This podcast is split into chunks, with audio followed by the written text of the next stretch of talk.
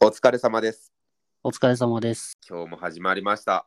8月32日の自由研究というテーマでやらして、あーテーマじゃない。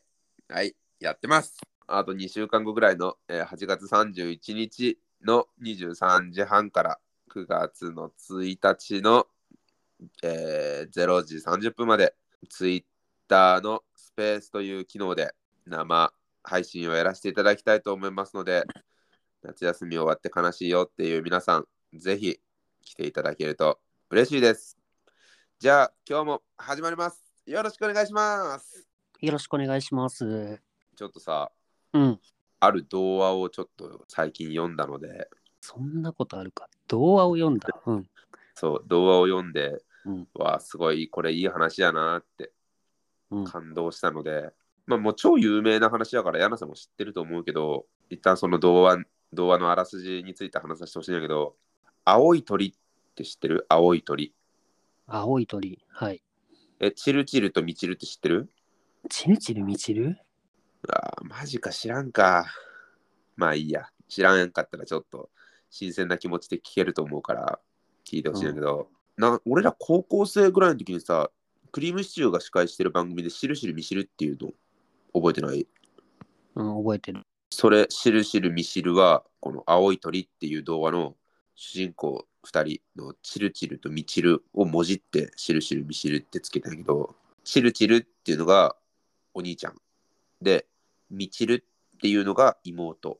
で、2人とも、ま貧しい家に生まれた子供2人なんだけど、まあ、言ってしまったらこれ、あの童話のあらすじっていうかさ、言いたいことっていうのは、まあ、東大元暮らしですねっていう。まあ、幸せはもう意外とご近くにありますよっていうような、まあ、童話なんだけど、はい。まあ、登場人物そのお兄ちゃんのチルチルと妹のミチルと、まあ、おばあさんと、えー光の精霊っていう、まあ、ティンカーベルみたいなのこの4人、はい。はい。はい。このはい。 4人ほぼ4人だけど、まあ、ざっくりあらすじとしてこう貧しい家に生まれたチルチルとミチルがいつもその近所のお金持ちの家の子と家家の子がいてそれめっちゃ羨ましいなずっと思っててうん。まあ、とある日、ある魔法使いのおばあさんから、青い鳥を探してほしいっていうふうに頼まれて旅に出ますと。私の娘が病気でね、幸せの青い鳥を欲しがってるんだ。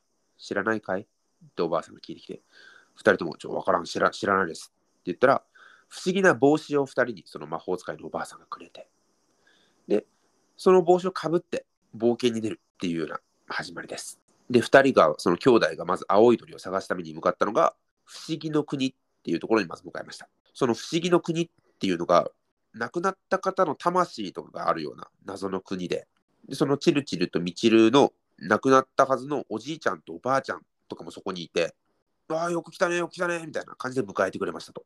うん。うん。で、あ、青い鳥知ってるよ、こっちだよって言って、おばあちゃんとおじいちゃんが案内してくれて、うわ、こんなところにいたんだ、ありがとうおじいちゃん、おばあちゃんつってカゴに入れて、じゃあ、私たち魔法使いのおばあさんのところにこの鳥を連れてくね、じゃあねって言って、思い出の国を出ると、青い鳥はカゴの中で黒くなって死んでしまっていました。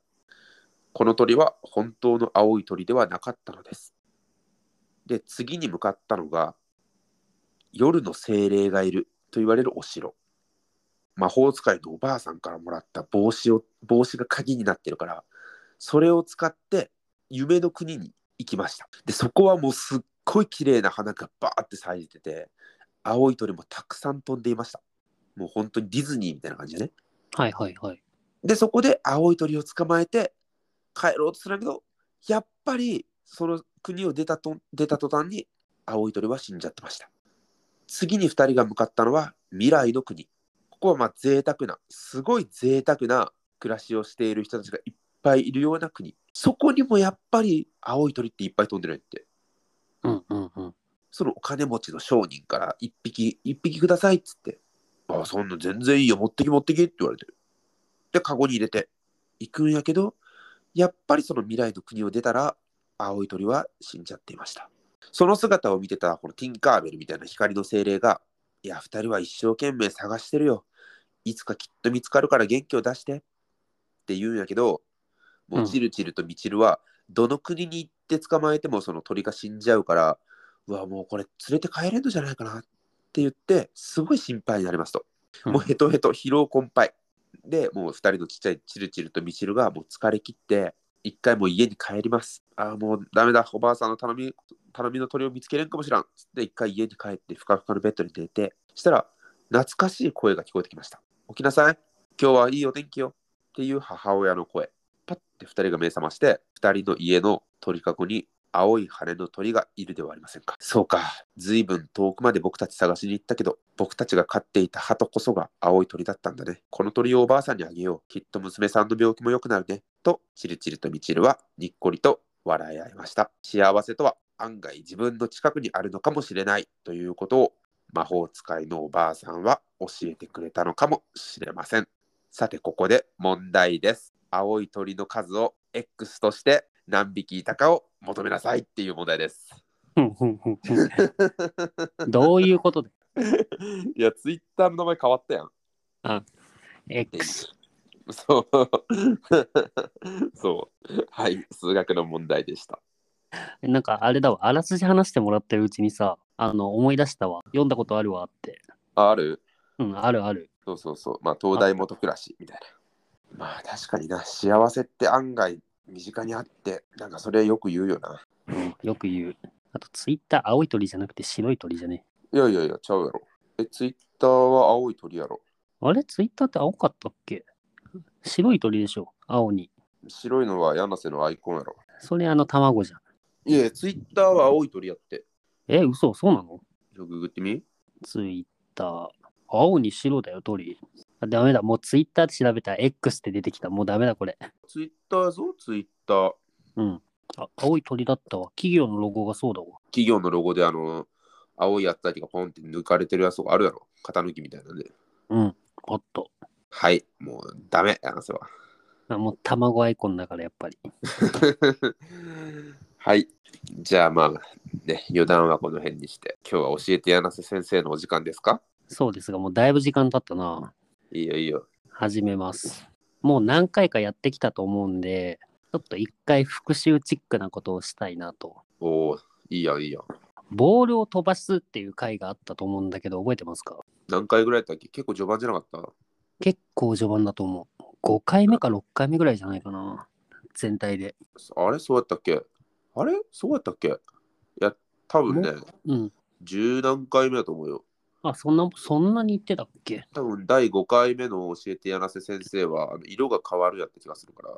あ、そうかそうかそうかそうか。だから2回目の教えて、教え穴やったと思うよ、確か。 2回目の押し穴か。ハッシュタグ教え穴。結構序盤、まあ序盤やったな。まあそこはタイトル見てくださいっていう感じやな。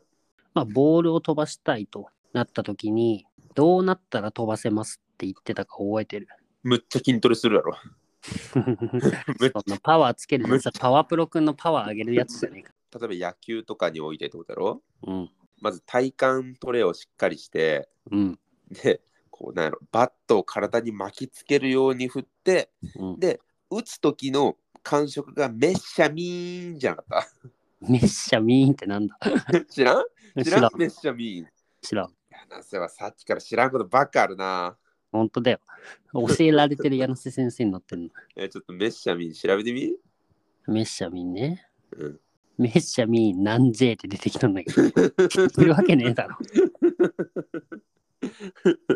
あれ、中村武也が、うんホームランの極意を聞かれたときに、うん。多分メッシャミン画像で検索したら一番上に出てくると思うんだけど、4コマ漫画みたいな。そのおかわり、中村武也、西武の中村武也が、ホームランの極意を聞かれたときに、うん。この答えてるインタビュー、インタビューが、その画像切り抜きで4つを4コマ漫画みたいなの書いてあって、見つかりました。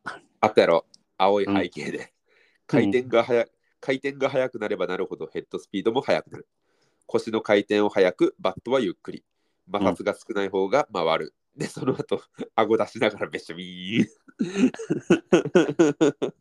ふざけてんだろ。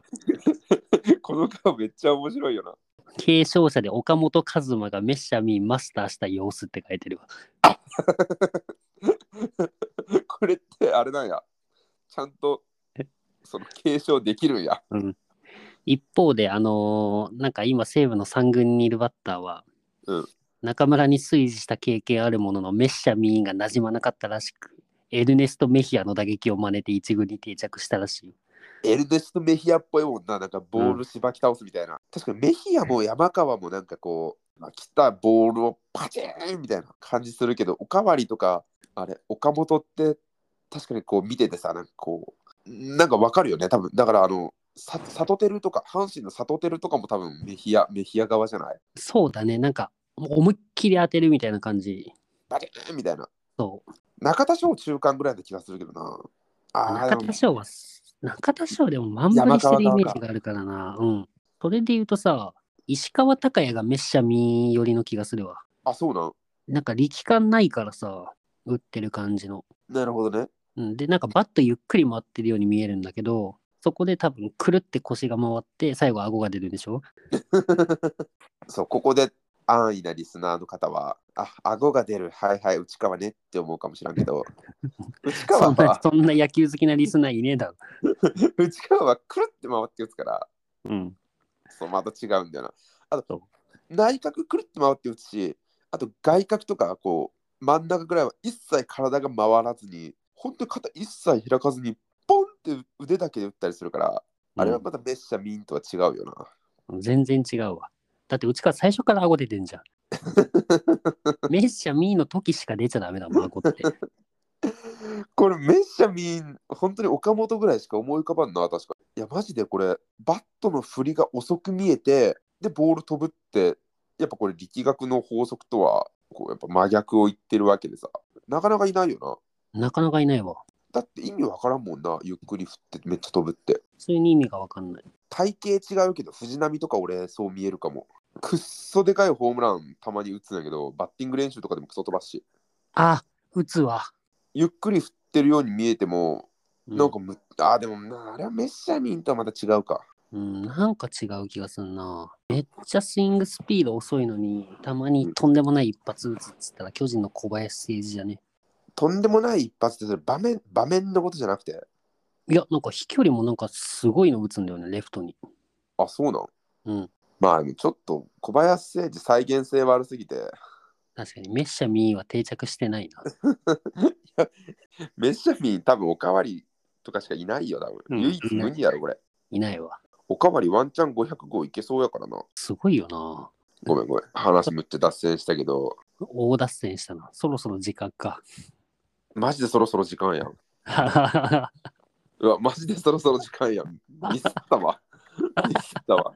ちょっとパート1ですね、これは。 パート1ですね。パート2です。はい。はい。じゃあ、皆さんの幸せも案外、足元、あの東大元暮らしのところに幸せはあるんじゃないかということをかみしめて、次回の更新をお待ちください。お疲れ様でした。お疲れ様でした。